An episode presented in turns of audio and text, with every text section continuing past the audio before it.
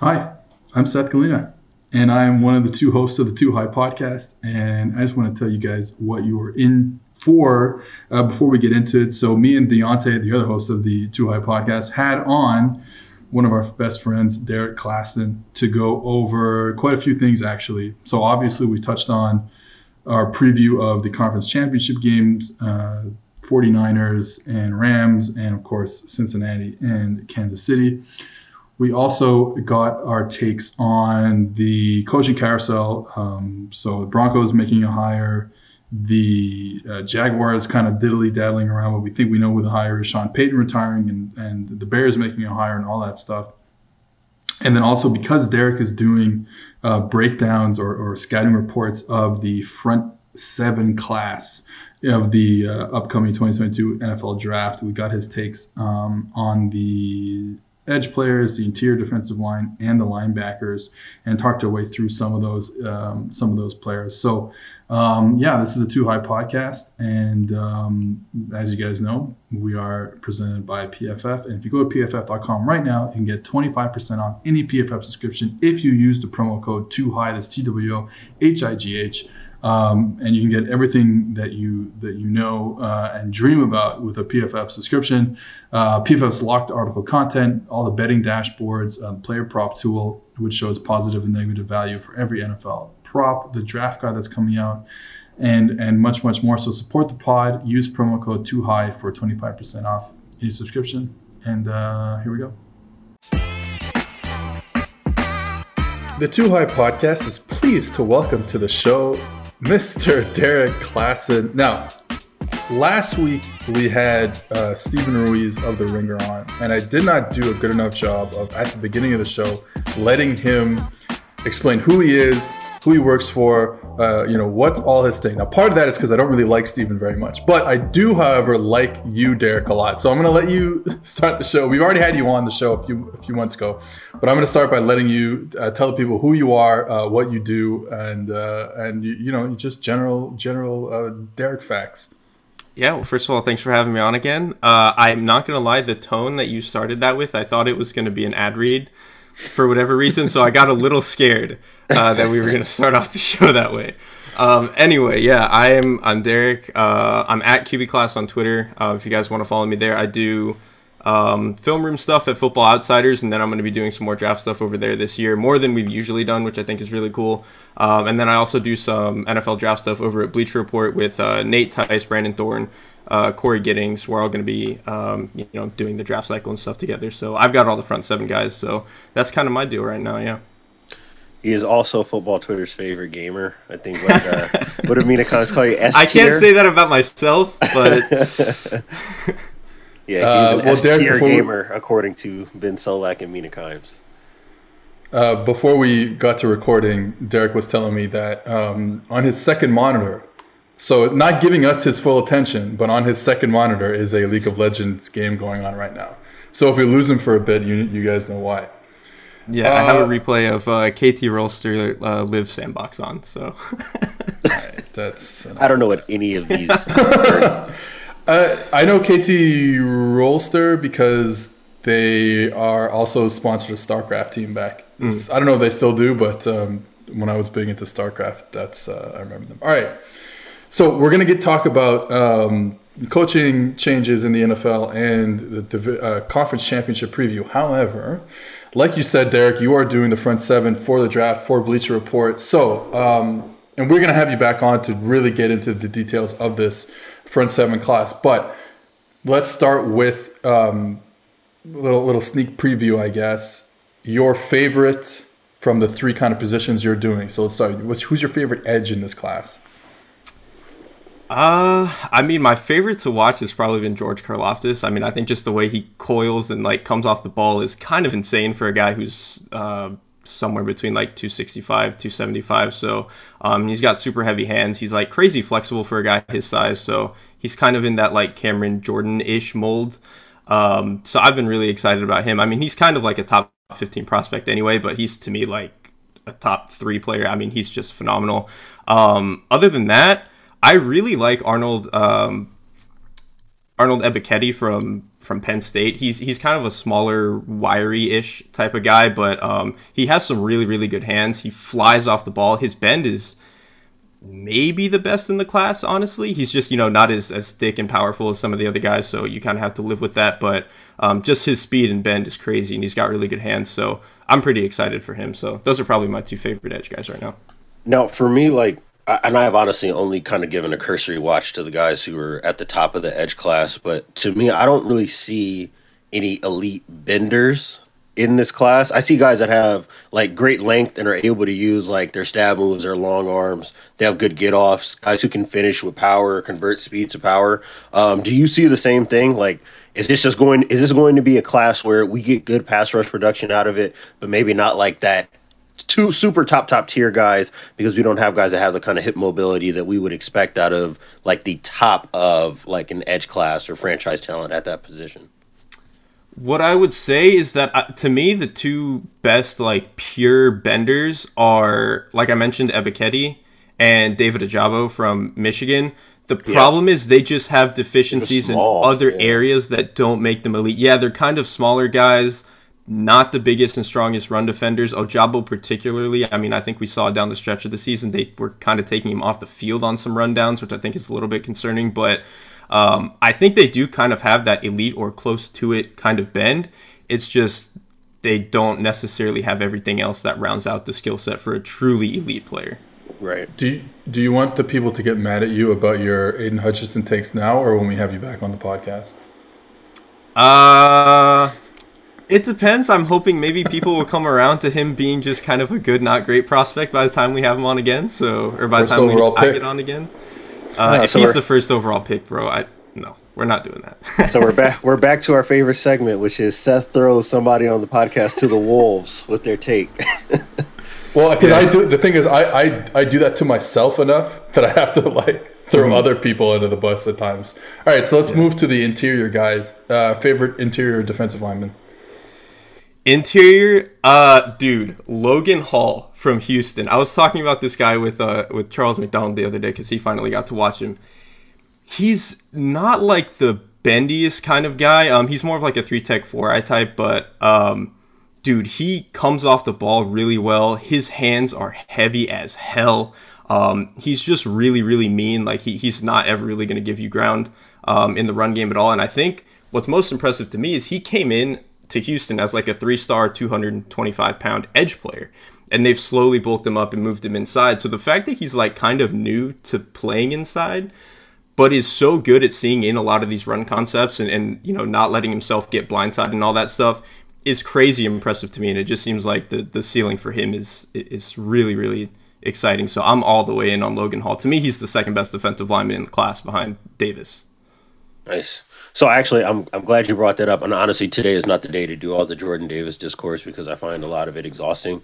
Um, but I do obviously hear a lot from teams who have needs along the interior defensive line. Like obviously, being where I'm from, um, I get a lot of Chargers fans who are asking like what the trade off is between going to get like a high quality um, productive player that's a vet like a Sebastian Joseph Day. That's obviously the hot name that's hitting. Um, that's going to be hitting the market. We're expecting. Um, if you're a team in that position, would you be more comfortable getting like a day two guy that plays on the interior defensive line versus paying whatever the veterans price is going to be in this year's market um, to get immediate returns at that position? Like where where are you at in terms of uh, positional value versus a draft? Uh I mean, I don't actually mind spending like decent picks on those guys. I think especially now with just the way that the NFL is kind of moving, if we're going to start moving to all these lighter boxes, these two high right. structures, you got to have guys who are going to eat up space. And I know that like a lot of those guys aren't going to contribute in the passing game as much, which sucks. Um, but if you can get like just you know average play out of them in the passing game and then have them be you know great run stoppers, I think with just the way that the league is moving, especially with a lot of these like smaller linebackers too, like it just makes sense to have a guy who I think is is good at doing that. I mean, you look at the Chargers, like it literally derailed their season because they didn't have a guy like that. Like literally derailed their season. So yeah. I don't really mind spending picks on that. I don't know how to like delineate which I would rather, you know, spend money or spend picks. It probably just depends on what you think of the class. I don't know if there's that many great noses in this class. Like you get Davis and then um, I actually really like Travis Jones from UConn, but then after that it's kind of like good luck. so maybe right. you do need to spend in, in this right. uh, in this off season, but I, I, wouldn't really mind allocating resources there at all. Um, I have a question for you because you, you you're watching so much of this film in the box, right? And and I just recently uh, did my rankings, my top five offensive tackles in the draft. You can go on pff.com and find that. So the more I'm watching, the more I'm like, I, I'm like, I have to throw away so many plays because you're getting all of these three man three man defensive lines, three players inside the tackle, and then if you're getting a pass rush out of that, I mean, like you gotta. Th- I mean, like I'm watching these tackles play against a four eye, and I'm like, they're they're not pass setting to any edge rusher. They're letting they're you know almost like kicking inside it, and the four eyes got to loop around. Like when you're when you're watching these guys, especially these kind of interior slash edge guys, and I think there are, there's there's like kind of a lot of them as these guys go from high school to college and and teams are trying to figure out where to play them um, based on their body type. But uh, do, do you get like frustrated? I guess is my question. That's what, that's what I was feeling. How frustrated I was, you know. And the specific one was watching Mississippi State's Charles Cross, where they got so much tight front in front of them, three man front, everyone in, in between the in between the tackles, because it was killing Mississippi State in 2020. They did a better job against it this year, but I'm like, I gotta throw. Now, luckily they throw the ball like 75 times a game, but I have to throw out like 40 plays because it's like, well, th- th- nothing about this is NFL, right? And do, right. do, you find that when you watch from the opposite side, from the from the D line? Yeah, I, I, mean, it's obviously not everybody. Um, there's plenty of like normal defenses or normal reps that you're going to get, but like the one of the biggest examples to me is like Myjai Sanders, the edge from Cincinnati. Mm, like they right. play him on or like barely outside the tackle on like half his snaps, and it's like, dude, he's like a wiry speed kind of guy. Like he's not going to play there in the NFL. Like that's right. literally like these snaps aren't real. So you look at him in like some of his reps where he's like, you know, right over the tackle, and it's like, ah, he, he maybe doesn't bend as well as he want, but it's like he's never going to line up there in the NFL. And if you are, you're making a mistake. So mm-hmm. I think guys like him are really tricky to project for that exact reason. Um, like linebacker Mike Rose, also from Iowa State, he's playing mm. like in yes. apex the whole time. And like right. he's not going to do that in the NFL. It's like Dorian O'Daniel way back, you know, a few years ago at Clemson. Like he's literally just playing in apex, and it's like that position doesn't really exist in the NFL unless you're really more of a safety body. Like so, I'll, I mean, say, like that, yeah, it's like we don't use linebackers at that in that way. exactly, and like the one guy that was supposed to do it, Isaiah Simmons, they don't even really make him do that. So like, I mean, yeah, from day one they were like, yeah, all that safety overhang nickel stuff. Yeah, now you're the Mike. Sorry. Yeah, so it's like if he's not going to do it, I don't think this day three dude from Iowa State is really going to do it either. But and right. so like, how do you project him more inside? So right. so guys like that are tricky. Yeah, I, it's definitely very frustrating because then at that point, all draft stuff is kind of like projecting traits. But with those guys in particular, it's that's all you got. Like I was gonna say, I mean, this is something that I've talked to you and like our friend Justice Mosqueda and all the guys that we know that have worked a bunch on the draft about the linebacker position specifically because of the way the spread works in college versus the way that every other offense works in the pros. Like at that position, you really are just like scouting out, like, okay, what's the athletic profile? Has he peaked in terms of his athletic profile? Like, and if he moves inside, does this translate? Right? Like, do we actually think that he can live between the tackles when outside zone is coming at you at 24 miles an hour right like stuff like that really matters in terms of like your athleticism like and for me we were talking about this you know with some of our some of our friends on a zoom yesterday like watching fred warner and like the thing I said to them was like, the one thing you got to remember about a guy like Fred Warner is that he came into college as a wide receiver. He was 180 pounds and 6'2". Like so, there's there was a certain amount of projection that goes in with that. Taking a guy who played something that was not linebacker at all and does not step into the building with that frame and saying, hey, you can take 40 plus pounds and not lose your 40 time, not lose your three cone, not lose your short shuttle. Um, same thing with like Roquan Smith, right? Which is somebody that we really liked coming out of Georgia. Um, like you start talking about these athletic traits at this position, this is why it's so tricky. And I think why the discourse around some of these positions, especially up the middle of the defense between your interior defensive linemen, your linebackers, and your safeties, can get kind of like convoluted because I, I don't know if people exactly know how to project from one thing to the next because so much of this is about athletic profile versus like can this person do X job that's completely different than the job that we're watching him do right now. I think linebacker too is the trickiest. Like when you kick those guys inside, because like playing from depth at 12 yards. I, I mean, safeties obviously the guys that are going to most commonly transition to linebacker. Playing at depth where you can see everything versus playing at four and a half Four yards, right? where like you're you know right behind like a tackle to a defensive tackle to where like your vision's even more cloggy like it's just a completely different game and that's why I, I it's really really nice when you can find safety types who can actually see the game pretty well from the box like Chad Muma uh he's a linebacker he I, I like him a lot and he actually has kind of made the transition there. He was a, a safety um, back in high school, and so like it's you can see the value when those dudes can make the transition, but seeing the game at a, at a lot closer, it's it's just different, bro. It's really hard. I just want to circle back to something that Diante brought up. Uh, we did do a Zoom last night with a bunch of our football buddies, and we watched uh, watched some tape, and it was really enlightening. And but the main reason I'm bringing that up again is because Derek was invited, and he thought he was too good for us and didn't show up. So I just I just want to put that out there. I'm just trying to beat Yakuza 2, okay? hey man, you don't get to be football Twitter's favorite gamer by, by not putting in the work. all right? exactly, bro. I'm, I'm living what I what I preach. All right, so let's talk about linebackers then. Um, just give me your favorite um, in this class. Yeah, I mean, I'm not going to give you one of the top three. I think the, the top three, you know, Dean, Harris, and Lloyd is pretty obvious. Um, Other than that, I really like Muma, who I just mentioned. Um, I think his coverage skills are probably the University best of Wyoming. Yeah, University of Wyoming. His coverage skills Yeah, are probably the best outside of that top three, but like his pursuit is really, really good. He takes great angles. He runs through all his tackles, which that's actually really hard to do to like trust your athleticism to do that. A lot of guys love to stop their feet and, and shoot, and you miss tackles that way. Devin Lloyd does it, Christian Harris does it. Like it's hard to not do that and to have the confidence and athleticism to, to be able to run through your tackles. Really impressive. So I, I like the floor that I think he brings. Other guy is um, Darrian Beavers. I, I mean, he's like my baby KJ, right? I, I love him. Dude. I- okay, just- so Beavers is like one of the guys at the top of my list to watch. so I'm glad to hear super this. long arms, plays like an asshole, really good tackler, like, and he's really smart in zone coverage too. He's obviously not like he's kind of clunky in the way that he moves. He's not the fastest guy, but he knows where he's got to be. Which like that was the thing with KJ too. Like KJ is not the best athlete. He just Right. was better at being where he was supposed to be than you were. And I think that that's kind of the should be the blueprint for for Beavers. All right, uh, let's get off the draft and get into uh, the coaching carousel in the NFL. Um, you're recording this what Tuesday? Uh, Tuesday, Jesus. Recording this Thursday afternoon.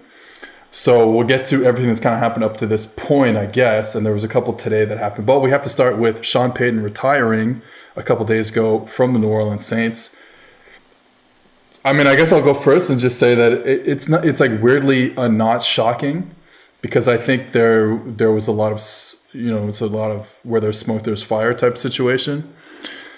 And even though this kind of happened every year, and you can go back and find tweets of being like, uh, Sean Payton is actually uh, rumored to be the Dallas Cowboys head coach, is rumored to be the Chicago Bears head coach. Now, there was really in, one interesting story, and I forgot where I saw it, about how he was really going to be the Dallas Cowboys head coach, and they had an agreement, and and the Jerry Jones was going to trade for him, and Gayle Benson was in agreement, and Loomis was in agreement, and Anthony Davis left the Pelicans, and they Gayle Benson and Mickey Loomis didn't want to do that to the city of New Orleans, like in like in like a one week span, losing Anthony Davis and um, and Sean Payton. So like there was a lot of rumors to, to him like always wanting to leave, and and certainly this last season when you're when you're really not winning games, and he was going to leave after after they lost to the Rams in the NFC Championship game after a super winning season. So I guess I'm not shocked. Uh, it was a great time as a Saints fan for 16 years, and I and like it sucks that they didn't win the, a title from 2017 to 2020, but you can they were one of the top 3 teams in the NFL. So like whatever they did to change their fortunes from from like those 7 and 9 seasons of uh, 14, 15, 16, uh, it sucks that the end result not there, but the process was kind of it kind of worked, and there was a lot of wins, and that was super fun. And then you know, obviously, I, I can go back and we can really get into the get into me my memories here, but like I- I'll never forget 2006 when they played Atlanta in the dome and Steve Gleason blocked the punt. Like that is like I mean, that's a an all time That's an all time football moment, not just right. And that's just like an all-time defining moment in in. I always feel weird saying this, and I know it's and I shouldn't because I'm talking to you guys. I'm talking to a bunch of sports fans listening, but it's like, eh, like how can a, how can something I watched on TV, how can a sporting event be a defining moment in my life? But it is, right? It just is. That was the defining moment in my life. Um, Tracy Porter intercepting Brett Favre and then intercepting uh, Peyton Manning two weeks later. It's a defining moment in life, and all the wins and all the losses the unbelievable heartbreak that came with the Sean Payton era, whether it was like losing to San Francisco, you know, losing to Vernon Davis uh, in one of the best games ever played, whether it was like the four straight, um, basically last play of the game losses, um, you know, 17, 18, and 19. Like, anyways, it was a fun time. It was a very fun time to be a Saints fan, and I learned a lot. I think I know who I am as like a coach and like an analyst because I got to watch Drew Brees and Sean Payton work together for 16, for 15 years or 14 years, whatever it was. Uh, so yeah, um, but I'll, I'll, I'll get off this memory note and ask you guys who you think the next head, head coach of the Saints should be. I'll let you take that first, Derek. I, I mean, if they can just promote Allen, like you just should, right? Because I think what's so interesting is like you were just mentioning the you know how did they turn around their fortunes from being those seven and nine teams? Well, they figured out the defense. And yes. who was responsible for that? Dennis Allen. I mean, obviously they've like drafted well and, yeah, and drafted very well. Yeah, you still have to do that too. But like Dennis Allen has been there for this defensive turnaround, and I think part of the reason they never fully won anything over the past few years is like that also coincided with like the decline of Drew Brees, which was kind of just like unlucky and that sucks. But like the reason they've been around near the top of the league for the past five or whatever years is because of Dennis Allen. So I think you just don't let him out of the building if you can. Um, I mean, I think he should just be the guy. And like, I, I don't know if if all we know about how to hire the next head coach is like what they've done as a coordinator. It's really, really hard to find anybody more qualified than Dennis Allen on either side of the ball.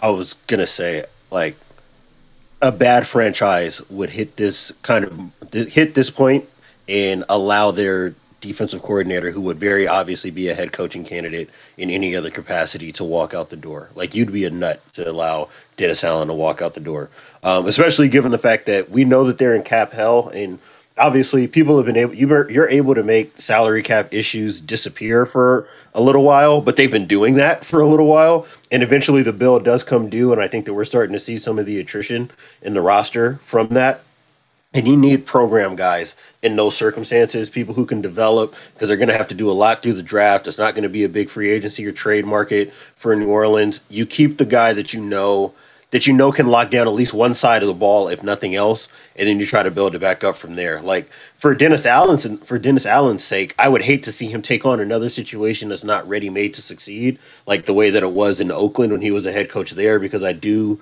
really want to see him get a chance to work with a clean slate.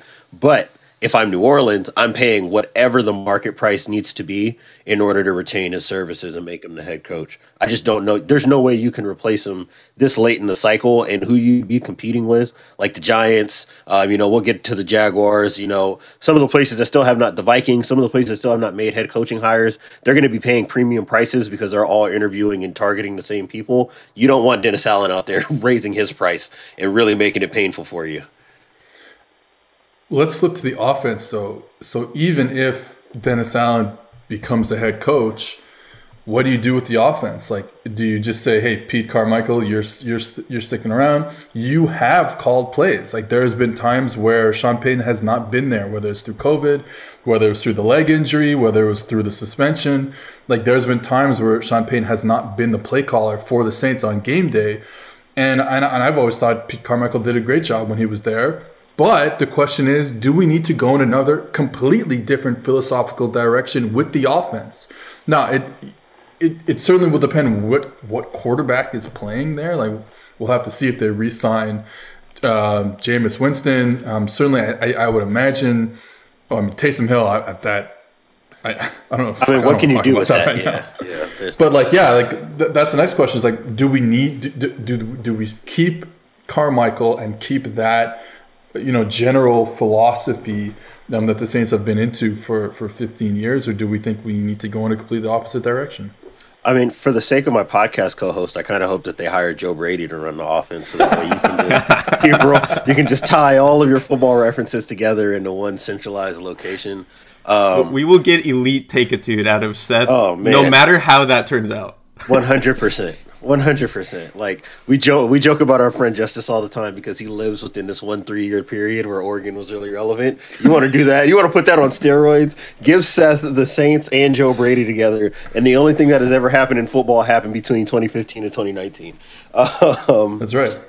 but to me, I, I don't hate the idea of Carmichael staying around. You know, obviously you had you already had a little bit of brain drain last year with losing Mike Lombardi, um, or Joe Lombardi, excuse me, to uh, to the Chargers. So I would say that again, if you're talking about maintaining, right, and that's what I think that is going to be the biggest priority for New Orleans um, is maintaining. Given that they've got these openings so late in the cycle, I would really like. I would like to see them just try to keep as much of this boat together as they possibly can. If you've got to make pivots down the line, to me, that's the that's the next coach, next regime thing. But if you're not cleaning house, new GM, new head coach, new everything, then you might as well just keep, for continuity's sake, just keep your offensive and defensive coordinator there. Even if you have to offer him the head coaching job, you know, and maybe just pay bump uh, for Dennis Allen, whatever the case needs to be, just do that and keep all this stuff together and try to ride this out until your cap sheet is a little bit cleaner than what it is right now.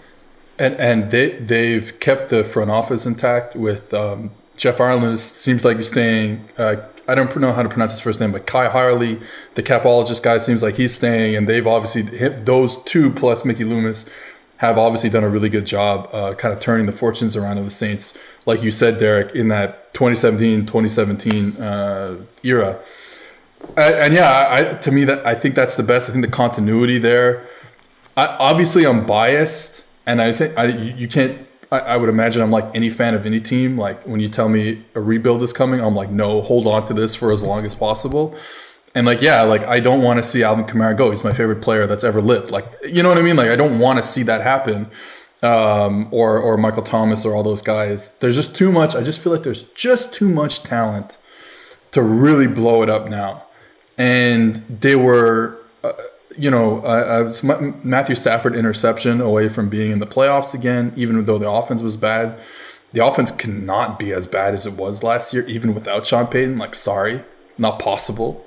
Uh, maybe it will be. Not going to have to play five quarterbacks again. Like it's right, just- exactly. Right, right. exactly. This is not. the injuries at tackle now. Terron Armstead is an interesting case. He's had some injuries issues recent uh, in the last few years, and and he's such a good tackle, but they might have to let him go, which would really suck. But yeah, besides that, I, I'm not ready for the for the rebuild. Okay, let's let's get on to um, the two that happened today. Two hirings that happened today. Head coaches: uh, Nathaniel Hackett going to the Broncos, uh, and Matt Eberflus. Matt, yeah, Matt Eberflus going to the Chicago Bears. I guess the, the the the the bigger one for me, and I think for for for uh, everyone on this podcast, because of how we feel about Justin Fields, is Matt Eberflus going to to the Bears. I guess my, my first question, Derek, I know you've had thoughts on this today because we've been talking, is is this idea about having a young quarterback and then being like, we need an offensive play caller, an offensive coach to be the head coach of the team he's on. Do you think that's right? Do you think that's wrong? like there probably is an extra value to doing that, but at the end of the day, if the guy is who you think he is, it's not going to matter. Like he's going to be good enough to make any offense work at, at a certain point. And You're talking about the quarterback. yeah, the quarterback. Yeah, the quarterback. Yeah. I mean, and so like, yeah, the Bears' offense was a little clunky last year, but also like he was a rookie and his his play style is kind of like conducive to being a little bit uh, volatile, and you just hope that that kind of tones down as he gets uh, His some play more reps. style is conducive to being sacked. That's what you were trying to say. He- I mean, yeah. he he does like to hold on to the ball a little bit. Um, but ultimately, like, yeah, if he's the guy who they think he was when they drafted him, like, it's not going to matter if they keep rotating um, offensive coordinators. Like, yeah, if you hit on a guy who is like completely incompetent at his job. That is going to hurt you, but if you can just get competent OCs in the building and Justin Fields is the guy that we think he is, I think it's going to be perfectly fine. Um, I'm still not necessarily the biggest fan of like Eberflus as a hire. Um, I'm at least willing to like see how he fills out the coaching staff, and I do think he did a better job with his defensive scheme this past year than years previous. I thought in years previous it was the most coward scheme in the entire NFL. I think he did a, a lot. lot of people who have been on this podcast have said the same thing. Interestingly, it's just they, they were like I, I, don't know, bro. They, they ran way it too worked. much like soft cover too. Kinda. It was fine for what it was, but like it very clearly felt like it had a cap. Yes. And at least this past year, he tried to like reach past it, and I think they kind of did. Um, maybe that's just because they had a little bit more cornerback talent and, and, better play than they had previously. But um, I mean, yeah, getting back to the point of like you have to get a, a quarterback minded and offensive play caller, blah blah blah. It's nice. It can help. It probably has some degree of value. I don't think that's the only way to build your team. I think it's that, fine if you have a superstar quarterback. He'll fi- he'll figure things out. Right.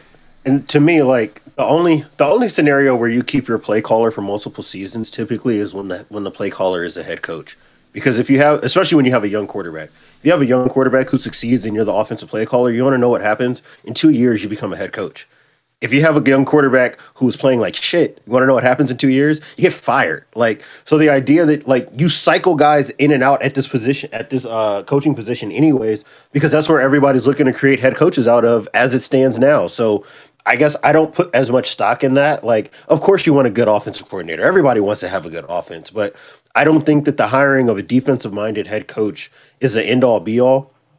And the one thing that I will say for certain that that does give me some pause is the early reports that he's going to go get a guy that worked for the Eagles. You know, basically like trying to dig deep into that like Frank Reich tree. Like I don't I don't know if I love that. Like, and I've you know I think Derek has been around or spoken to me enough times like with how I feel about the coaches that were on that 2017 Eagles team that won the Super Bowl, like, and I think that what's kind of been demonstrated is that off of Doug Pederson's staff, it was basically just him and Frank Reich that were doing the heavy lifting with the offense, and the rest of the guys are just kind of like around and know the system. I don't think that it carries over the same way you could say for like a Shanahan tree guy, where like it's like system based play calling basically, or like series based play calling. So if you kind of have a general understanding of the way that we want to call this when they do this, we want to do this when they do that, that to me makes a little bit more sense when you start digging deep down the tree than the Andy Reid, Doug Pederson guys.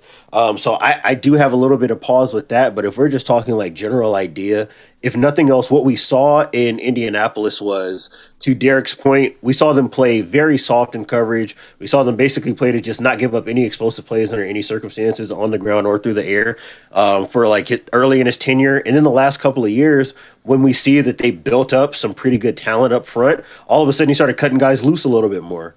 You saw a little bit more pressures. We saw a little bit more aggression in coverage um, and a little bit more trust of their guys. So, again, if we're talking about building up, building up programs, building up an organization, I'm willing to listen and see what this looks like.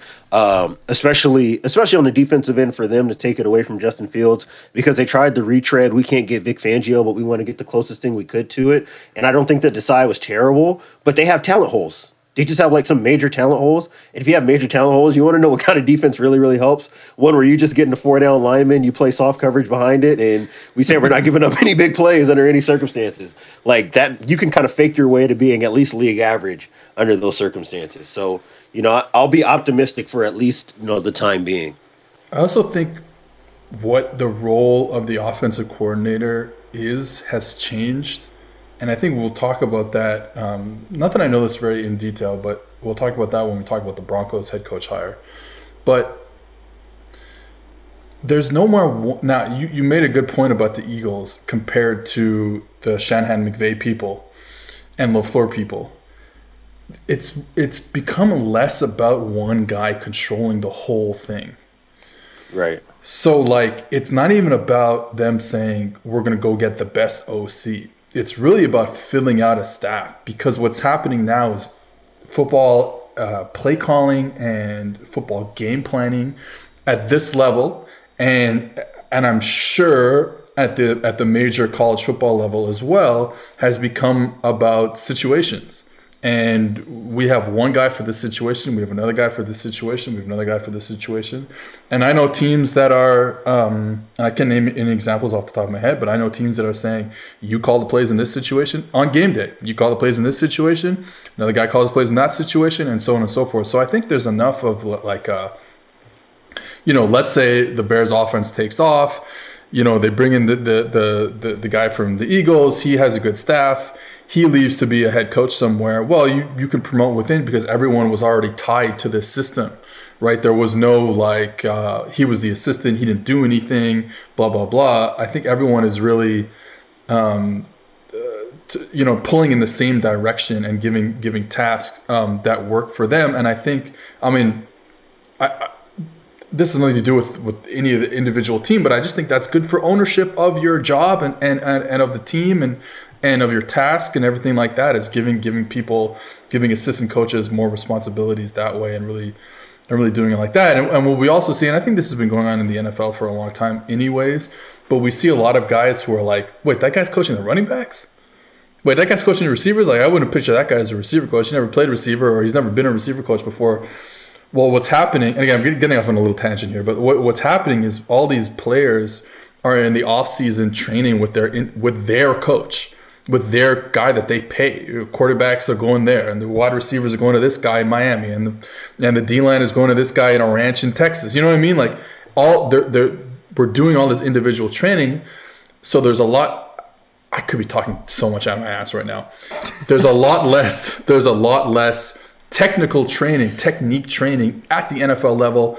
You know, during the week, uh, you know, either either in, in in the in in the preseason and training camp, and then definitely on the season. So you end up with these guys who are like, and I, I should probably look it up, like what whatever. Um, Nathaniel Hackett's position was. I think he was the OC, and then they had a bunch, of, and then he's bringing in his guy who was a receiver coach. They're all, all OCs. They're all mini OCs. That's the main thing I'm trying to get at.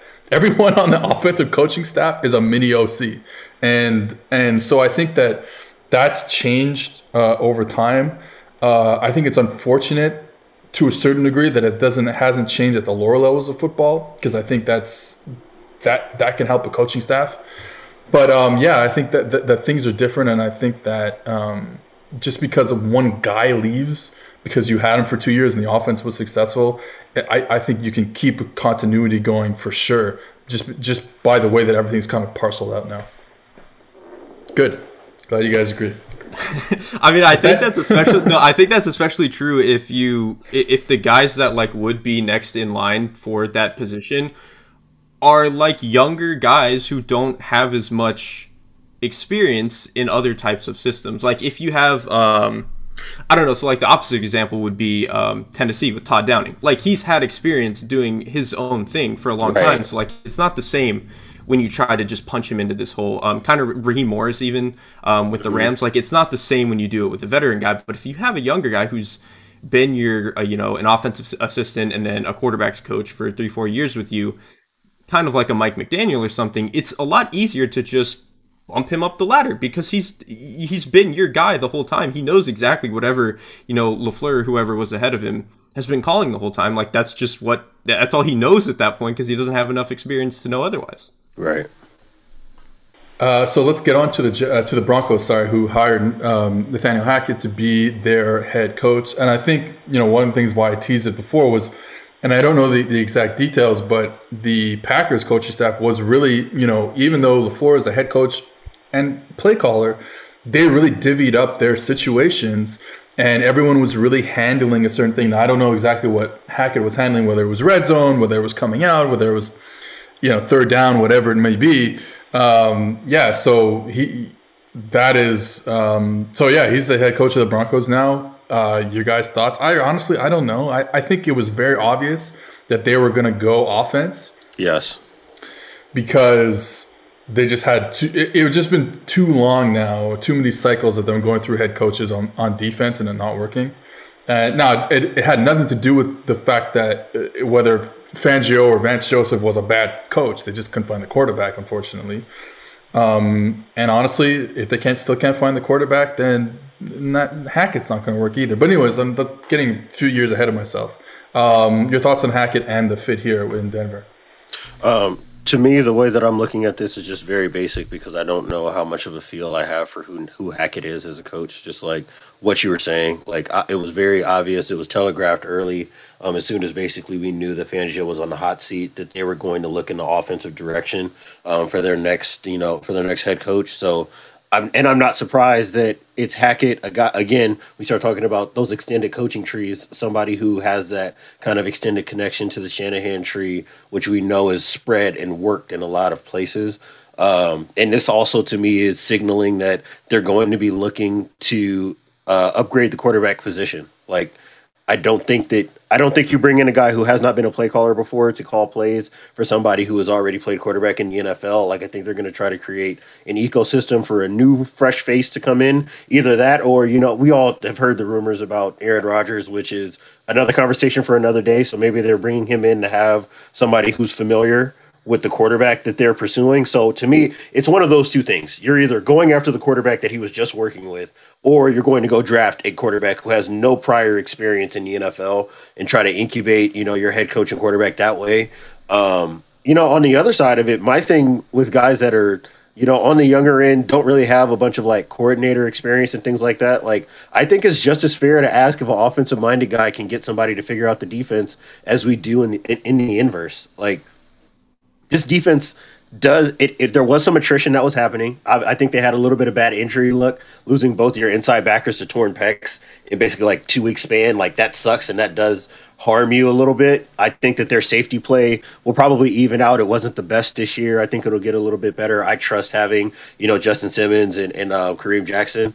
Um, so Caden we'll Sterns is a good young dude too. Like right that yeah, can play they have they have some interesting pieces and i liked what fangio was doing. Like to me I'm kind of interested to see like is some of the progress that they were making and turning over some of the vet spaces that they had in the young guys is going to be continued under the next regime. Because I do like I like Chubb. I like all of the young pieces they have. I obviously think very highly of Justin Simmons. Like you can and Patrick Surtain is probably like my favorite rookie in the NFL right now. So you can do a lot you can do a lot, but that does not mean that this is like an unfuckable position. Like you can absolutely go wrong with the defensive coordinator hire. So I'm really interested in looking at that. And then obviously from there, it's just what are you going to do in the offseason to address this hole that you have at quarterback?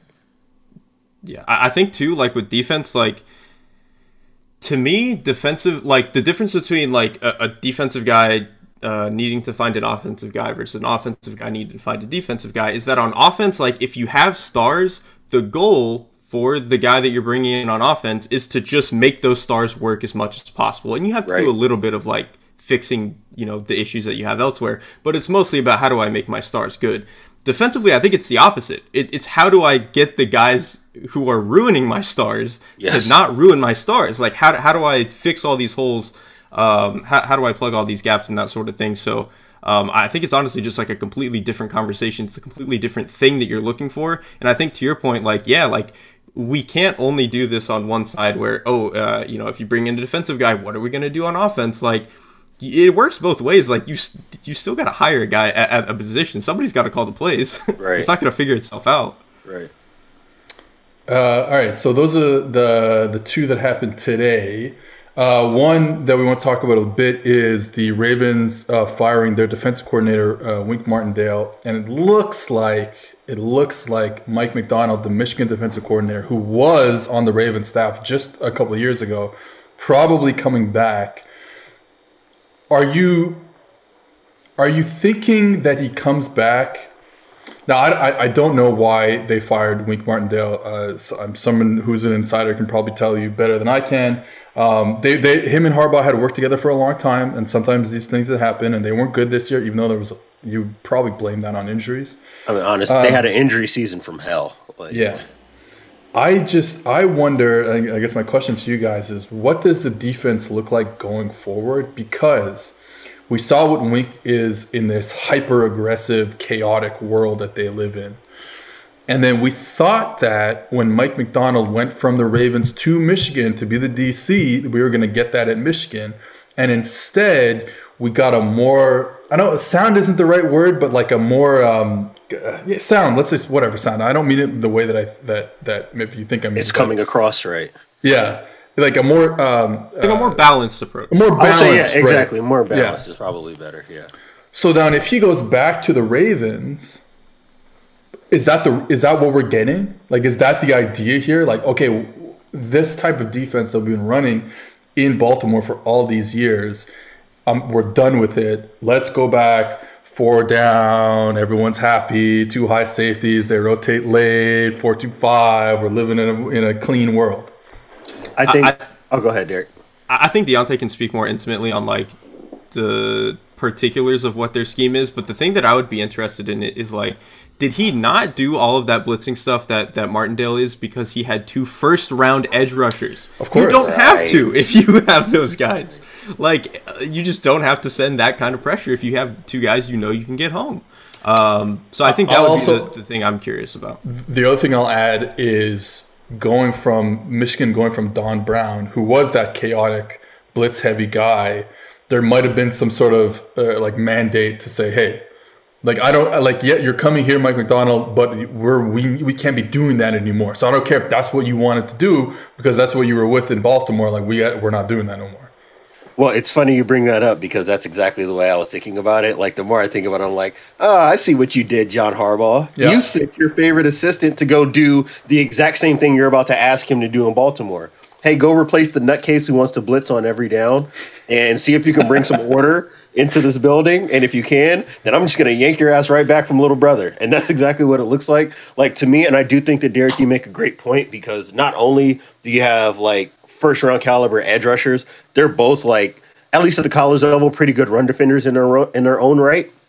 And that does open up the door for you to say, "Hey, we can live in four down and play with two high safeties and not get killed in either direction." Like, right? Like it's not that we're playing the cover zero max fit stuff where like Michigan State where every back in Narduzzi's days where everybody's pressing and is basically cover zero with the four man pass rush. Like there is a little bit of that kind of man match quarters esque you know who's in the fit who's out of the fit stuff that exists there. So i do think that if you're to me if i'm john harbaugh i'm looking at dennis allen i'm looking at the 49ers and DeMeco Ryans i'm looking at these guys who have found this way to be able to apply some of the two high stuff that you're seeing without it coming at the expense of the pass rushers that you have on roster. And they have some guys who are twitchy you know they have some guys who are young some guys who have been productive. Like i still think if they were to retain justin houston i still think that he can give something. He's obviously just not the player that he was prior but i still think that he's valuable.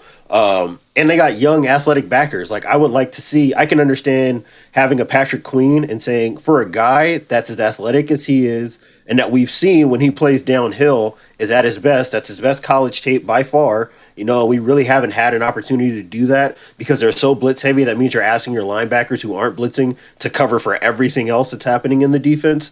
I think that going to this kind of system allows you to probably get a clearer picture of what you do and don't have up front.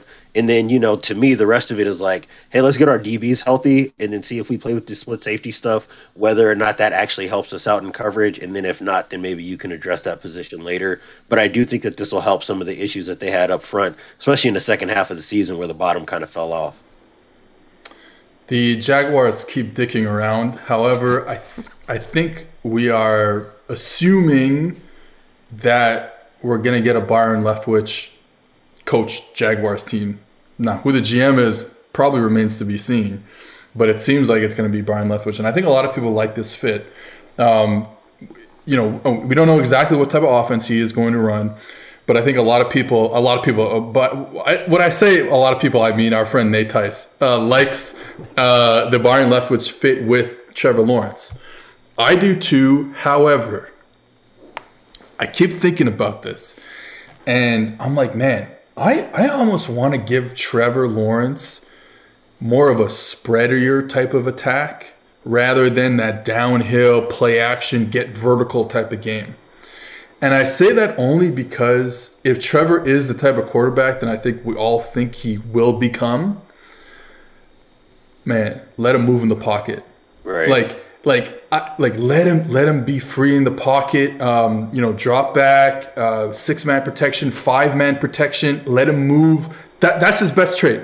His movement in the pocket is is one of his best traits, if not his best trait. And I think you can be a little spreadier, um, and and be able to get get get the job done because I think that that utilizes his best trait. Now, if he's if he's just an elite player, if Trevor becomes an elite player, it don't matter it doesn't matter. that's, you know, that's kind of what we're talking about. Like, it don't matter. Put him wherever. But um, so like as much as I like the Arians Leftwich Leftwich offense, and especially as they've incorporated some of the some of the Patriot stuff, which you would imagine he would also bring now that he now that he's been involved with him and Brady. Um, I love that offense. I just think I'm okay, I'm okay with him being a little more spread. I would kind of be cool with with anything, and I think that's kind of just like Trevor Lawrence is that he's just that good that it's like eh, you can kind of fit him in, in into almost anything. I don't think you want to make him like super spread Patrick Mahomes. I think there is like a limit to where you probably get diminishing returns there. But if you can get closer to like the way that like Frank Reich can kind of blend spread Ooh. stuff with some of Ooh, his more good. power okay. stuff. Ooh. Like that's ideal to me. Sure. Like that's where that's where you are goes. stealing the take right out of my mouth. and it's funny, like, and obviously, like, these two are just going to be linked for their entire football lives, no matter what. But to me, if you take what I think the Bears are trying to do with Eberflus and the right guys, and you take what the Jaguars are trying to do with Arians and Fangio, and you swap them, I'm like yep. over the moon with both situations. Like I would love to see Justin Fields in a very downhill, vertical, yeah. max protect, Dude, get you all these over Justin routes Fields, and verts. Make Justin Fields Carson Palmer who can run. That's yes. how you make yes. him that good. Like that's yes. what he's gonna do. You throw those ten yard outs, those dig routes, take all the plays. like peak like, Ben Roethlisberger in Pittsburgh under Arians. Like, yes, give me that. Give me the 12 step drop back with two hitches and you're taking the top all the way off the defense. That's what I want. Like, so if we swap those two, I'm probably happiest. But again, we're talking about guys who I think exist at that like top, top tier of talent for young quarterbacks. So if it works, it works and it's going to work because these guys are just freak men, you know? So on a certain level, I, I don't have any protests. I, I, will say that if the rumors are true that he's also bringing Adrian Wilson and Vic Fangio with him, as like the entire regime, nice. we're we're really cooking. Okay, we're talking about some potential for a very quick turnaround. Like, and the one thing I will say about Arizona, for all its warts, for all its warts, one thing I will say is that they hit the draft hard with a bunch of athletes. When they go into free agency, they're going to get all the fast guys. They want all the height, weight, speed guys. And to me, if you're approaching the Jags, who have just been an absolute tire fire over the course of this year, just hey, we're just gonna go get all the freakiest guys that exist right now, and we're all just gonna take the top off the take the top off of defense, and we're blitzing every down. That's another approach to saying, hey, we'll, we at least have an identity on both both ends of the ball. Um, so I'm really interested to see if that's how this works out you know, we'll see, you know, whether or not they're able to close this deal with Byron Leftwich, but it does seem like all indications are that this is going to be closed and the entire regime is already coming in the door. I feel like they might have to take a psycho approach too, particularly on defense, at least for like this next year, because like talent wise on, on the front, dude, they don't have. You ain't fixing that in a year. They have no. They have Josh Allen. That's it. That's like, it. Nobody else should be starting in the NFL on that defensive line. Yeah, so. Yeah, I think until they fix that, they kind of have to. I mean, that's kind of how the Cardinals fixed their problem. I mean, they had J.J. Watt and like Zach Allen is like kind of nice, but they were kind of fixing their interior problems by yes. just being psychos. and I think that that's kind of what the Jaguars would, would maybe need to lean into in a lot of ways, it almost sucks that they were so bad this year because they're going to be in a draft position that almost doesn't allow you to go get the kind of players in this draft that I think they need to get. Like the value for, for their picks based on where they're where they're selecting, it doesn't really lend itself to addressing the positional needs that I think that they have. Um, so yeah, like you were saying, Derek, go be psycho men. Just get all the height, weight, speed guys you can find, and this is going to be this is a two to three year process, anyways. Because I think a lot of their problems you're not turning over in a single off season, no matter what your approach is. Um, last one is actually Dan Quinn going back to Dallas. For me, I think that's great. I think the defense was perfect for their for their guys that they had this year, and obviously like Micah Parsons you know, if they don't have Micah Parsons, I probably don't say that. But you know, just perfect um, for what they wanted to do. Um, probably need to find a better man coverage corner, but besides that, um, I think this is great for Dallas. I really think it's great. I have no complaints, honestly. Like I, I don't have a bunch to add. Like people know how I feel about Dan. I love Dan Quinn. Absolutely love Dan Quinn. One of the few guys off the Legion of Boom Legion of Boom system that I really really enjoy watching his brand of defense and it, like you said, it fits. Even if they even if they lose some guys up front, which I think that they're probably trending in that direction because things are going to start getting a little prohibitively expensive for some of their vets. I still trust what this defense is supposed to be at its peak because you have Micah Parsons in the middle of this thing. Like the fact that you were able to just go out and get another early round linebacker and this one finally hits, now the doors are open to be able to address the rest of the stuff. I think if they can get another DB, like honestly, I don't even have that much beef with Trevon Diggs as a number two corner. But I think if you can go get another DB who can really play in cover one, like now, like I really think that that defense has a has the ability to sustain itself year over year. I mean, yeah, I don't really have a whole lot to add either. All I would say is that like I, the it seemed like a lot of the talk around Quinn this offseason was like you don't want to hire him because he's a retread, blah blah blah blah blah. But like he's been an awesome defensive coordinator yes. at every stop, both in college and in the NFL. And his tenure as a head coach with the Falcons, like, yeah, it kind of it, it kind of went down the drain, but like it was a good it was run. Good. he consistently hired good people, like obviously Kyle Shanahan. But then like having Sark after like Sark was a good offensive coordinator. The problem ultimately was just like they didn't, you know, fill the cupboards correctly, and that kind of falls on Dan Quinn, which sucks. But like I, I thought people were really too critical of, of the possibility of rehiring Dan Quinn as a head coach this year. I think at some point he'll get another shot, and I think I, I might be pretty excited depending on where, where that team is down yeah, the line. 100%. Okay. I was told that on the podcast earlier this week, my Manscaped ad read was the, the worst ad read in the history of ad reads. This right, is where I slowly it. roll away from my. take offense to it, but we will learn, we will do better, uh, one step at a time. Um, and so this week's ad read will be read entirely, no jokes. No, no, I'm not changing any words. I'm just here to promote the the beautiful um, products that Manscaped uh, presents uh, to us. So, roses are red, violets are blue. Don't let a wild pube wreck you. Valentine's Day is just around the corner, and our sponsors at Manscaped are here for you with the best tools to get your balls ready for the special occasion. This V Day, it's time to join the 4 million men worldwide who trust Manscaped, the leaders in below the waist grooming, with our exclusive offer. Go to manscaped.com and use promo code PFF for 20% off and free shipping. The holidays went by so quickly. Did you remember to take care of your package with the best tools for the job? The Performance Package 4.0 from Manscaped is just a thing every guy needs in their life to make to make each and every day just a little more special. I'd like to propose making February 13th a national holiday as National Sa- Shave Your Balls Day. Who's with me? Anybody? I think this is the one holiday that men and women can get behind at the same time.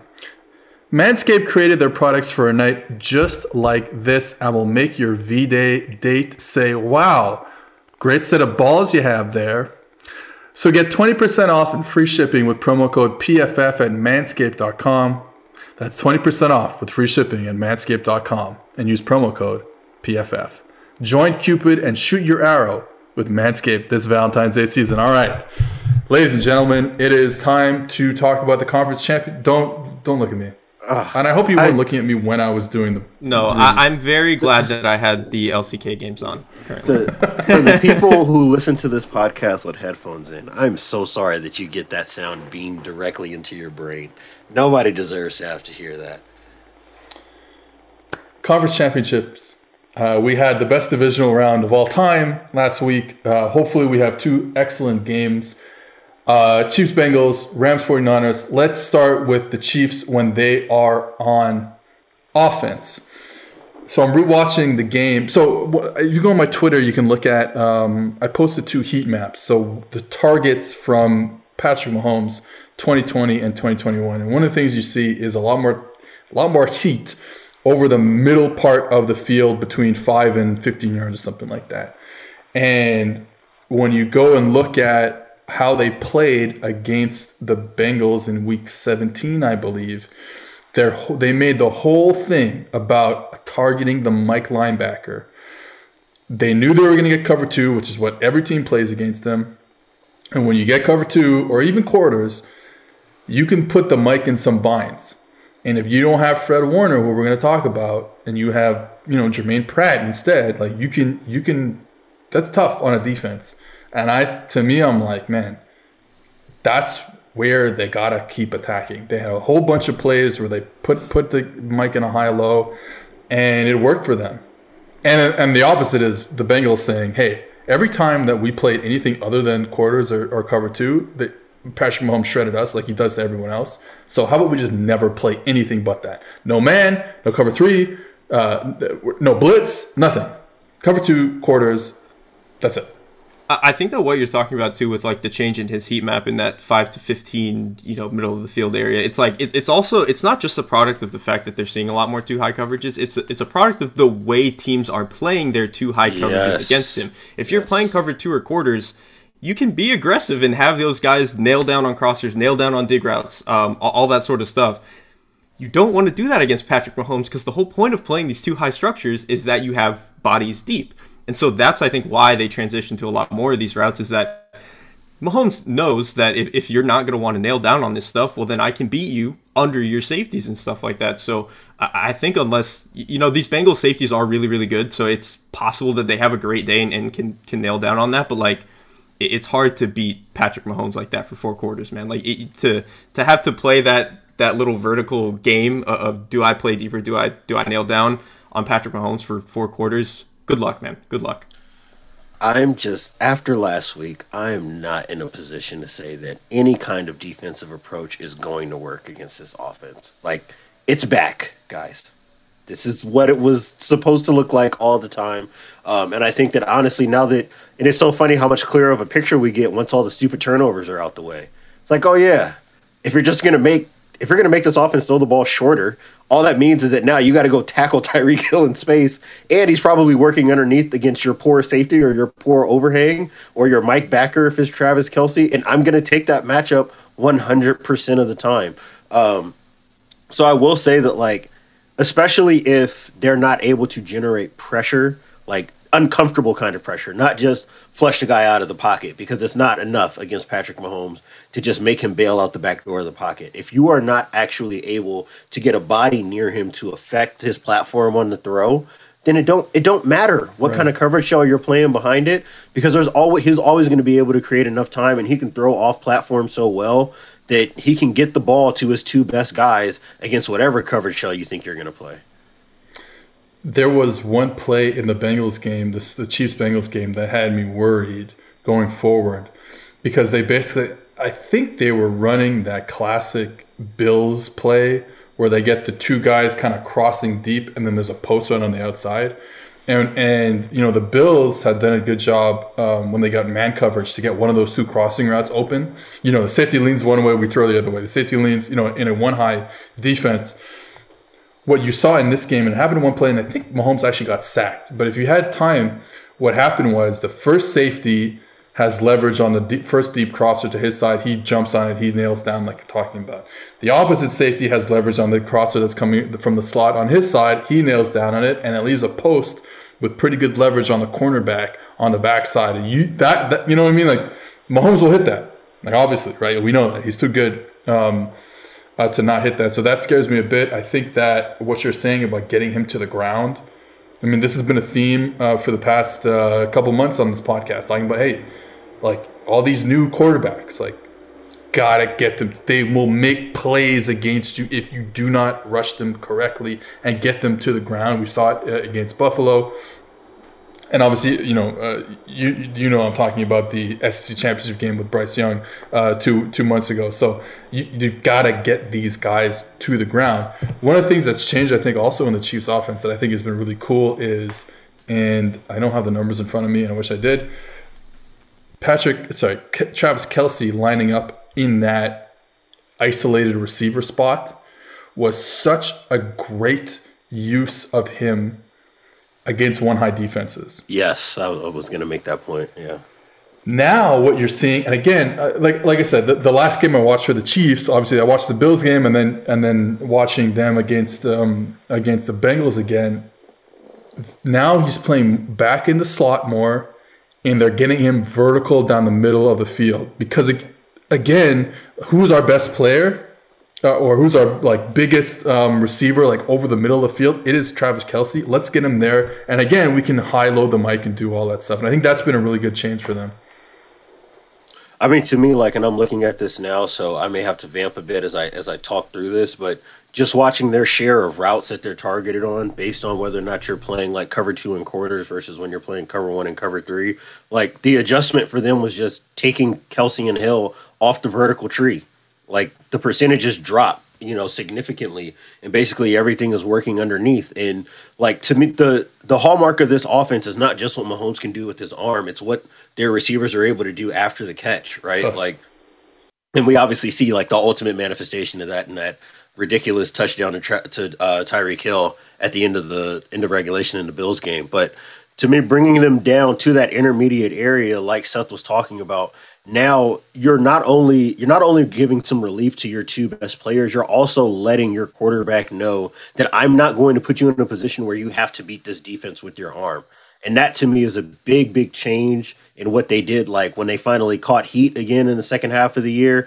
And then obviously we saw that last weekend against Buffalo in the second half in particular like that ability to just say hey you want to take away the verticals? Fuck it. Have it. We'll take you know we'll take everything else underneath and their guys are just good enough with their improvisational skills once they get the ball in their hand to be able to create the offense to make up for the fact that they're not as vertical and not as explosive against these split safety defenses. Um, so, Derek, I guess the one thing I, I would pitch to you, kind of turning the page and looking at you know Cincinnati's defense, like what does the pathway to success look for them if it's not going to be by coverage? Like, is there enough in personnel? Is there enough in pass rush? Do they have a pathway that's not going to be them having to outscore these guys? I mean, personnel in the back end, no. Like they have good safeties, and I, I trust uh, Bates in particular. He's been red hot since the start of the playoffs, but like you know, Chido Awuzie is is nice, but like their corners, man, I just do not think they're going to be able to run with these guys. Yeah. They're just not because even even so like don't split cover two. Yeah, e- exactly like that too. That's but like even even in space though, it, like if you get these guys in space yeah. with the ball yeah. in their hands, it's bad news. Is Awuzie going to be able to catch Hill or Hardman? Even that's the thing. Is like their tertiary players right are incredibly fast too, and they're they're they're really good in space. So like I think that's going to be the biggest problem for them. So I think it kind of has to be a pass rush thing, and I'm going to steal a take here from I don't know if it was Ben or Mina or both uh, on their podcast that they did recently. But like the difference between what we saw last week with the Bills is like they're a finesse front. Those dudes are speed rushers. They're shooting through gaps. They're trying to get like yes. directly to the quarterback. 100%. When you have Mahomes, who's like a really good athlete for his position, has a great feel for that, he's just going to get out of the pocket like he did all those times in that game. The Bengals are more of a length and strength. We're going to push the pocket, the Patriot style. We're going to crush you. We're going to suffocate you. That in a way gives more time within the structure because you're not getting immediate guys that are free running at Mahomes, but like that's the way that you have to do it. If you can hold on to coverage for, you know, two and a half seconds, crush the pocket and make him uncomfortable, that I think is the only way defensively that this team can win. And I think they kind of do have the personnel for it. Like Hendrickson is perfect for that. I think their interior guys, when they're on in pass rushers, are not like, you know, they're not going to immediately win a two way go, but they're going to crush the pocket on you. And I think right. that's really the only way that you're going to be able to hold this team under like 40, um, I think, in this game. The the Chiefs remind me of what I had said about Alabama um, before the national championship game. Kind of where I was, I kept saying like, college football can't let this Alabama team win the national championship because it was not the top Alabama teams of the Nick Saban era, and they were, and it was about to happen. And with the Chiefs, it's similar in that the NFL had a chance to end this. Yes, they had a big chance to end this, and and uh, you know beat them in the games where the offense was struggling in the middle of the season, the Giants game and this game, the you know like all these games uh, where the defense was the only thing holding this whole Chiefs team together, and they couldn't do it. Now they're hosting another damn AFC Championship game, and like you said, Mahomes is figuring it out again, becoming the best player in the league again that that's the difference is that this is not even to take away from Bryce Young. He's a fantastic college quarterback. He cannot develop enough within a season to fix Alabama's problems. And like yes. he, he might develop fine like down the line and be a good pro, all that, but like he's he's like a 20 year old kid trying to figure out like his first year as a starter. You're just not going to get that kind yeah. of development within a year. When you have Patrick Mahomes, who's been to three straight AFC championships before this, has won an MVP, has won a Super Bowl, you can get that kind of development over literally eight weeks. Right, and that's what we especially when everybody is playing you the same way. All Yes. you're doing is just logging reps at yeah, that he- point. he- exactly. He's too good to play that long against something and not figure it out. yeah. you like this is the problem with the with they gave you all the Chiefs offense gave you all of these issues when you played one high. And the issues we've talked about for for ages of these deep crossing routes and Kelce as the isolated receiver and you couldn't win one-on-ones with him uh, against him blah blah blah. And like so everyone says okay, we're going to go two high. But the issue is man, NFL most NFL defenses when they play two high are not pattern matching defenses. And there, and there's a reason for that because they're so so afraid. We've talked about this, me and Diante, a lot. And I don't know if this is entirely true, but most NFL defensive coordinators are so afraid of accidentally, quote unquote, getting Travis Kelce or getting a slot receiver, getting Tyreek Hill matched up against a bigger body because it's all about matchups. But you can't play man against them because they're too good. You can't play cover three against them because they're too good. And now you're seeing just a lot of cover two, a lot of straight ass cover two. And it took them some time, but now, like I said, and, and like you said, Derek, they're figuring out this. And the only way, to, honestly, like I, I'm not saying go play man match cover two or man match, you know, cover four stuff, unless you play dime, right? But then you don't want to play dime because their their their offensive line is so much better than it was last year. So it's they're just again. I mean, you're right. a chance to what you're this. describing is that now everybody is right back having the exact same issues with stopping this offense that they did. It's just now it's at a split safeties instead of single high. they did this in half a season, man. This shit is it's it's fake. It shouldn't be happening. Okay, let's flip over to. Uh, we don't have a lot of time left. Let's flip over to the Bengals offense when they play against the Chiefs. You know, I hate to like to like drill this down to a very simple thing when it comes to the Bengals offense, but you guys know what I'm about to say. If they can hit outside shots, whether it's back shoulder or over the top to either Higgins or Chase, the offense moves. The second they pl- can't do that, It's a player's offense. It's not like Yes. a system offense. It is No. a player's offense. They are calling players to they are calling plays to get the ball to a player. They're not it's not Shanahan ball. Like it's not like we're doing, you know, this whole this equals this, this turns into the, no. They're No. calling yeah. they're calling numbers. So what happened against the Titans last week couldn't happen. Didn't happen. And the Titans do a lot of good things on defense. They, they had some really funky rotations to get into two high to to deal with those, um, to kind of essentially double the outside receivers while taking some stuff away in the middle the hmm. way that they were rotating. And then hmm. obviously the pass I wonder- rush. I wonder if there happens to be a defensive coordinator in this AFC Championship game who also likes to do similar things. I I- you know what? Rewatching that one in week, you know, the, the Bengals offense versus the Chiefs, there were a lot of opportunities to take one-on-one shots. They did it, and they completed them, and they won the game. So you got to take it away somehow, and you got to get think- the pass rush going, which they can because the Bengals offensive line is fucking just disgusting.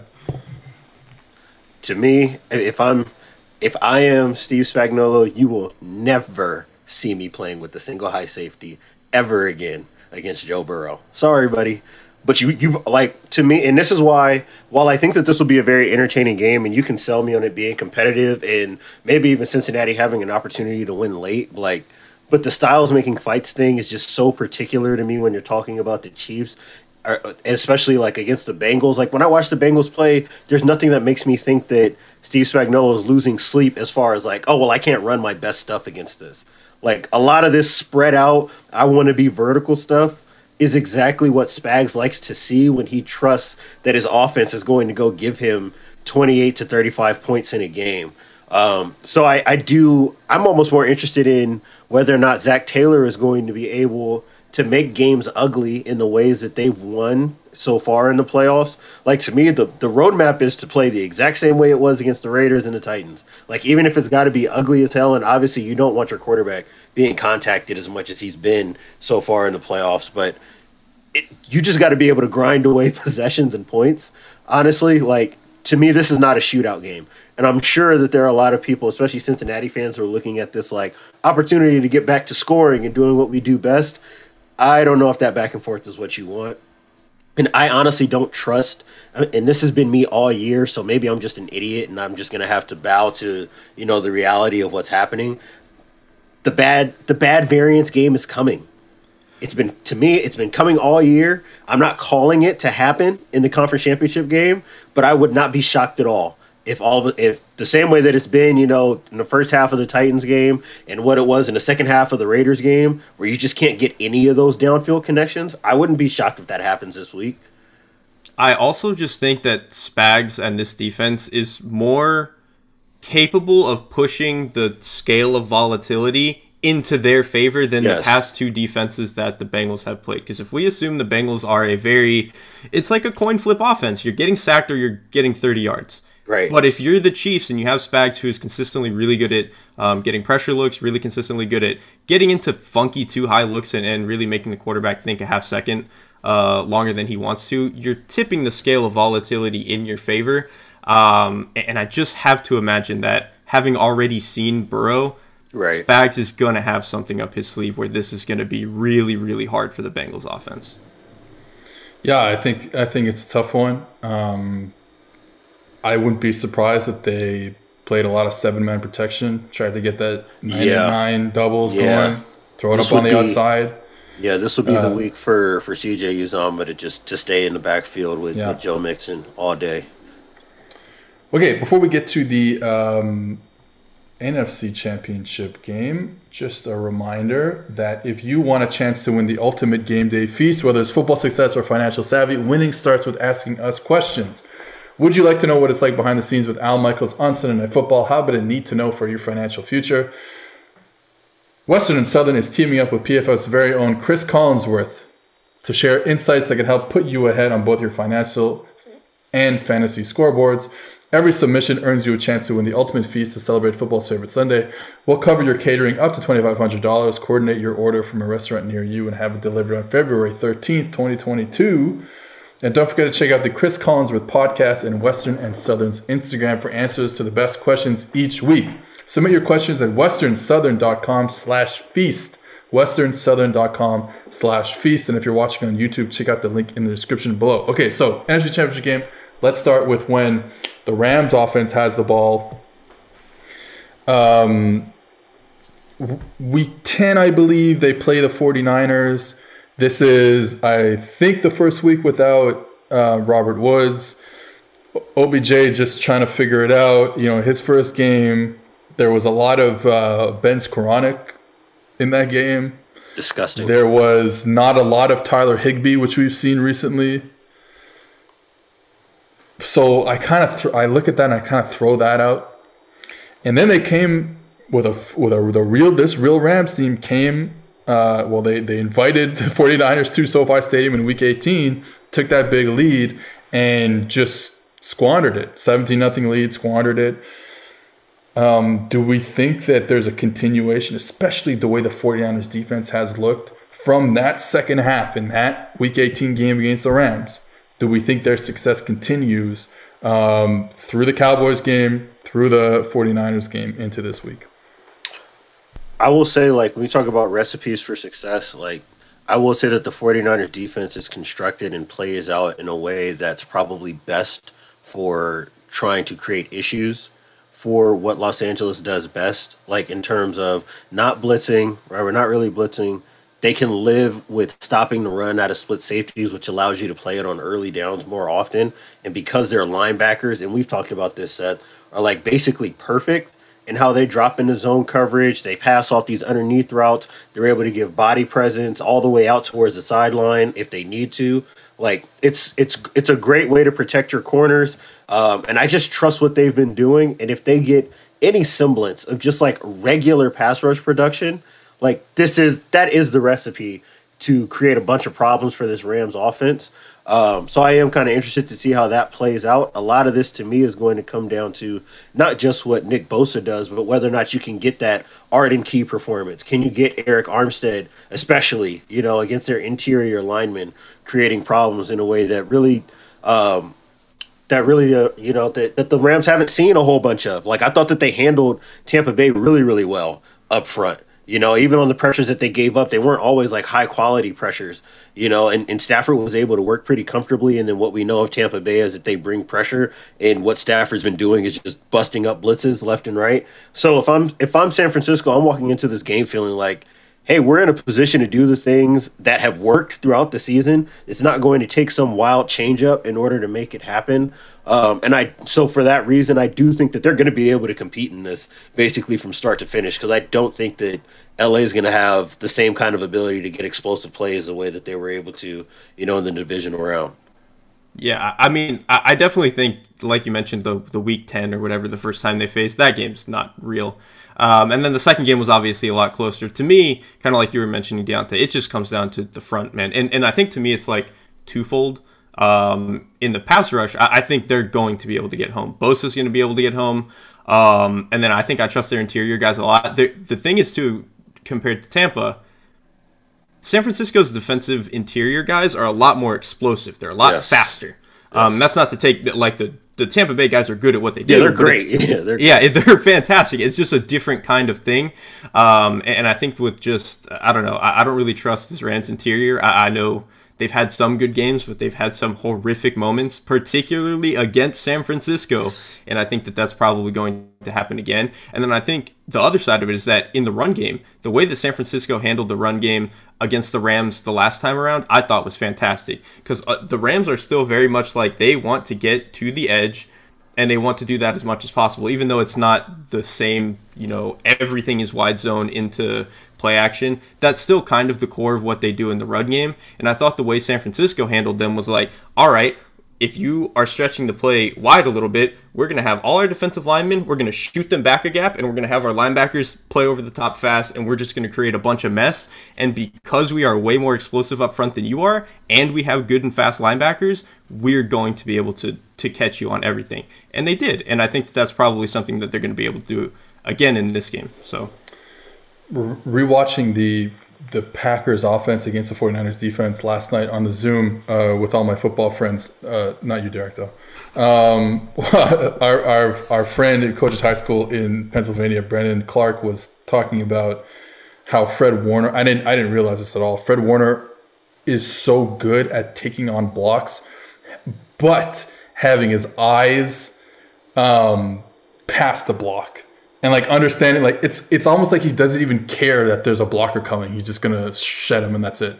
Uh, and it's unbelievable to watch. Like if you have a chance to go, you know, maybe look for that when you guys are watching the game on on Sunday. He just is an incredible player against the run, and then he makes everything go uh, in the passing game. Uh, it's unbelievable how everything works for him. Him being really good allows them to play a lot of weak side rotations when they do spin the safeties down. Because when you rotate the weak safety down outside of the will linebacker, like Joey Greenlaw or whatever, that pushes Fred Warner to the strong side a bit, pushes him out wide. That puts him in space against trips. Don't matter. He's too good. Don't matter. Chasing matter. down bubble screens, uh, sticking to stick nods, like a well, that's unbelievable. And so now you can you can be in all these different worlds. And if you wanted to rotate strong, and that means he's got to carry vertically on in a cover three scenario, no problem. Like you could just do anything you want, and you can play cover two. And there's some snaps where. Um, two snaps that I can think of, one against the Rams and then one against the Packers, where they're playing cover two in the red zone. And the safety that is um, kind of like to his side uh, the side that he opens to and covers the receiver, he don't give a fuck about the number three receiver. He's like, Fred's got it. Fred's got it up and down and back, and I don't care. I can just focus on the two the two other receivers to my side. Fred's got it, no problem. It just allows him to do so much. He is such a pleasure to watch and a he, very valuable middle linebacker. valuable, yeah. Because here's here's the thing, like cover well i guess defense in general but like a lot of coverage is just about like where if you have your best guy how much space can he create for everybody yes. else uh, yes. where you're well you're like condensing the space for everybody else because if he takes up so much everybody right. else has to cover less like outside of jalen ramsey man like i don't know how many dudes give you more of that in coverage than Fred Warner. And it's so weird to say for a linebacker. Um, I guess we did do this, you know, kind of recently with Bobby Wagner a few years ago, but like I just don't know how many more coverage defenders are better than him. And like, yeah, he's not going to match up one on one with Mike Evans or whatever. Like, that's not what you're doing. But just what he's giving you in terms of changing, like fundamentally changing the space. There's like four guys who give you more, and that's it. If that, is, like, it's literally Ramsey and maybe one or two other guys. Like, it's a very simple question to answer for me. In what other world, for what other team could Jimmy Ward be your best defensive back and you're playing in the NFC Championship yes. game? Unless you have a freak like Fred Warner. Like, it, it's really that simple. Like, in and I and I'm glad that you framed it this way because it's almost hard to conceptualize for some people that a middle linebacker is protecting your corners, but that's legitimately what's happening because he can do so much. Like they they were basically able to take away everybody who was not Davante Adams last week off off of that. You know, and obviously part of that is, is um, Aaron Rodgers not wanting to work in between the hashes a whole bunch, but there's a reason for that, and that's because 54 is in between the hashes, and I'm not throwing the ball where that guy is at. You know, if an offense is running a bunch of vertical stuff at you, and you're the outside corners you don't feel pressure to need to squeeze stuff inside because right. you know he's taking it away. Like those exactly. dig routes, he's going to perfectly carry the seam route up until he knows where that dig is breaking and he's to he's going to melt right into that window and it's gone and the corner doesn't have to think about that at all. There's nobody else like that. Like there just is not. I have a simple question for you in terms of classifications, Derek. Is this okay. a goblin, a ghoul, a gremlin? Where where are we where are we placing Mr. Warner here? I almost think you know, I think ghoul might be the best because he's yeah, like through this. yeah, I, am trying. I'm trying. so like uh, to me a, a goblin is more like it's more of like a physical presence and it's not to say that Warner is not like a physical presence. To me a ghoul is more like it, you can't even conceptualize where or how it is affecting you. Like it's right. hard to like see and quantify it, but it's there and, and it's, it's ruining your day. He is uh, a ghoul. that was as good. We should end the show before we get on to the Rams offense, uh, the 49ers offense, because that was as good. No, you're right. Like you don't realize just like a ghoul, just like a ghost, you don't realize that he's. He's like you. a ghost, dude. Like, you, yeah. you cannot see what he's doing, but he's doing it. Like yeah. you can't put it on a number. I mean, it comes up for like the defense as a whole, but for him, it doesn't come up. But he's doing it. hey, we got to get out of here, but we, we, actually do have to talk about the 49ers offense. Uh, I was gonna say I, I, can kick this off because I have a very simple take, and this is for over like a few years of watching Kyle Shanahan in big games, and like it, it can almost turn very basketball esque in a sense. And I said this in our group chat, but nobody is about to touch this football except for Brandon Aiyuk, Elijah Mitchell, Deebo Samuel, and George Kittle. Nobody else is touching the football. And Jimmy Garoppolo's not gonna. They're not gonna. If they could go out, if George Kittle could hand the ball to Elijah Mitchell and Deebo Samuel, I, and throw the ball to himself, I promise you that he would do that. There you go. It's very I, simple. I, I mean, to... to me, it's simple. Now, the one thing I will add before I hand it off, because I know we got to get out of here, is uh, and the one ways that I am interested in maybe will take something from like the Week Ten game is like the ass kicking that they do to LA when when the Rams are in base. I do think that matters, especially when we start talking about how effective they are at a 21 personnel. And if I'm Shanahan, again to the point of I only want my best guys on the field touching the football this is probably the week, you know, where you say hey, we're only going 11 personnel on obvious downs and probably passing out of empty a whole bunch too to try to manufacture space. We saw that a lot in the second half um, against the Packers. Anytime they had a third down that they needed to be converted, it was as spread as possible so you could get that one on one between Kittle and Campbell or whoever, whatever linebacker was covering him. But outside of that, I expect this to be a very condensed in a phone booth type of football game. Um, and if they're actually able to maintain game flow well enough to be able to do that on a regular basis, that's the bet by far the best possible approach for this. Um, if I'm a San Francisco 49ers fan. Uh, to me, I mean, I think to that end, the biggest, the, the most important players in this game to me are the Rams' um, defensive ends, not their outside linebackers, not Miller and Floyd. To me, it's guys like A'Shawn Robinson yes. um, and Donald. I mean, we know what we're going to get from Donald, but Donald, like A'Shawn right. Robinson, I think has been really, really good the past few weeks at being a run defender, clogging stuff up. But like the way that the 49ers do their run game is they're going to run at you, they're going to run at you, and they're going to run at you, and eventually you're going to break. Yes. If A'Shawn Robinson breaks, this game is over. It's done. Like I think he has to play out of his mind. Or, well, and we well know again, knowing Shanahan, he's not going to run the ball at Aaron Donald, right? Like, why would you? Yeah, exactly. He's so, smarter yeah, than that. yeah, I'm probably not running the ball at Aaron Donald. I'm probably not going to run the ball out where Von Miller can get hands on it either. So yeah, mm-hmm. this is going to be one of those A'Shawn Robinson. Hey, we're hitting the C gap every every play, and you, you better be able to close it, or otherwise they're going for seven yards to carry again. You know. Well, guess what kind of defense opens up the C gap? like the five right. in front that they run. Hey, before we go, Diante, just um, if you could do it in like a minute, your thing that you were telling me before the show, telling us before the show, but Ramsey in the slot and when the 49ers run the football and don't run the football. Yeah, so I don't have the percentages right in front of me anymore, but it's basically like a 20 point difference um, in general. And then when you start talking about like early downs in particular, like, and, I, and our friend Ben Solak was the one who pointed it out to me. And this is kind of tied to my original point when we start talking about things like what kind of personnel is on the field versus what Kyle Shanahan likes to do.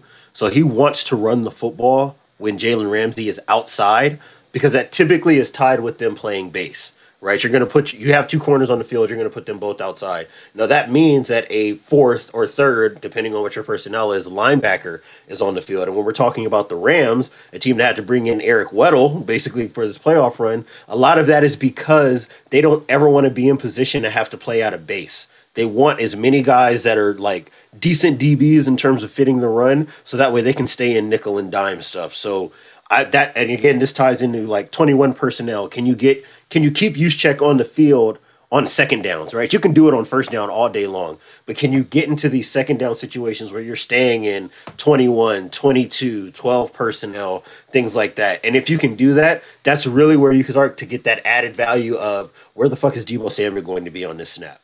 Like, is he in the slot? Is it a condensed set? Is he in the backfield? Like, and that's where you really start maximizing what it is that they do.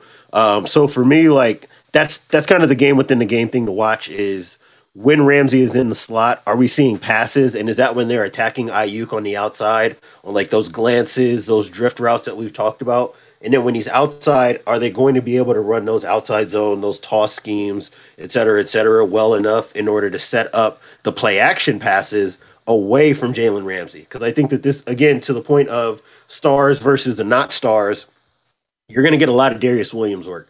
You're gonna get a lot. You're gonna get a lot of work for every corner that's not Jalen Ramsey. And anytime Eric Weddle's on the field, please believe that there's going to be a check called to test whether or not he's actually good enough to play at NFC Championship game level. Derek, that's where I'm. At. Thank at. you.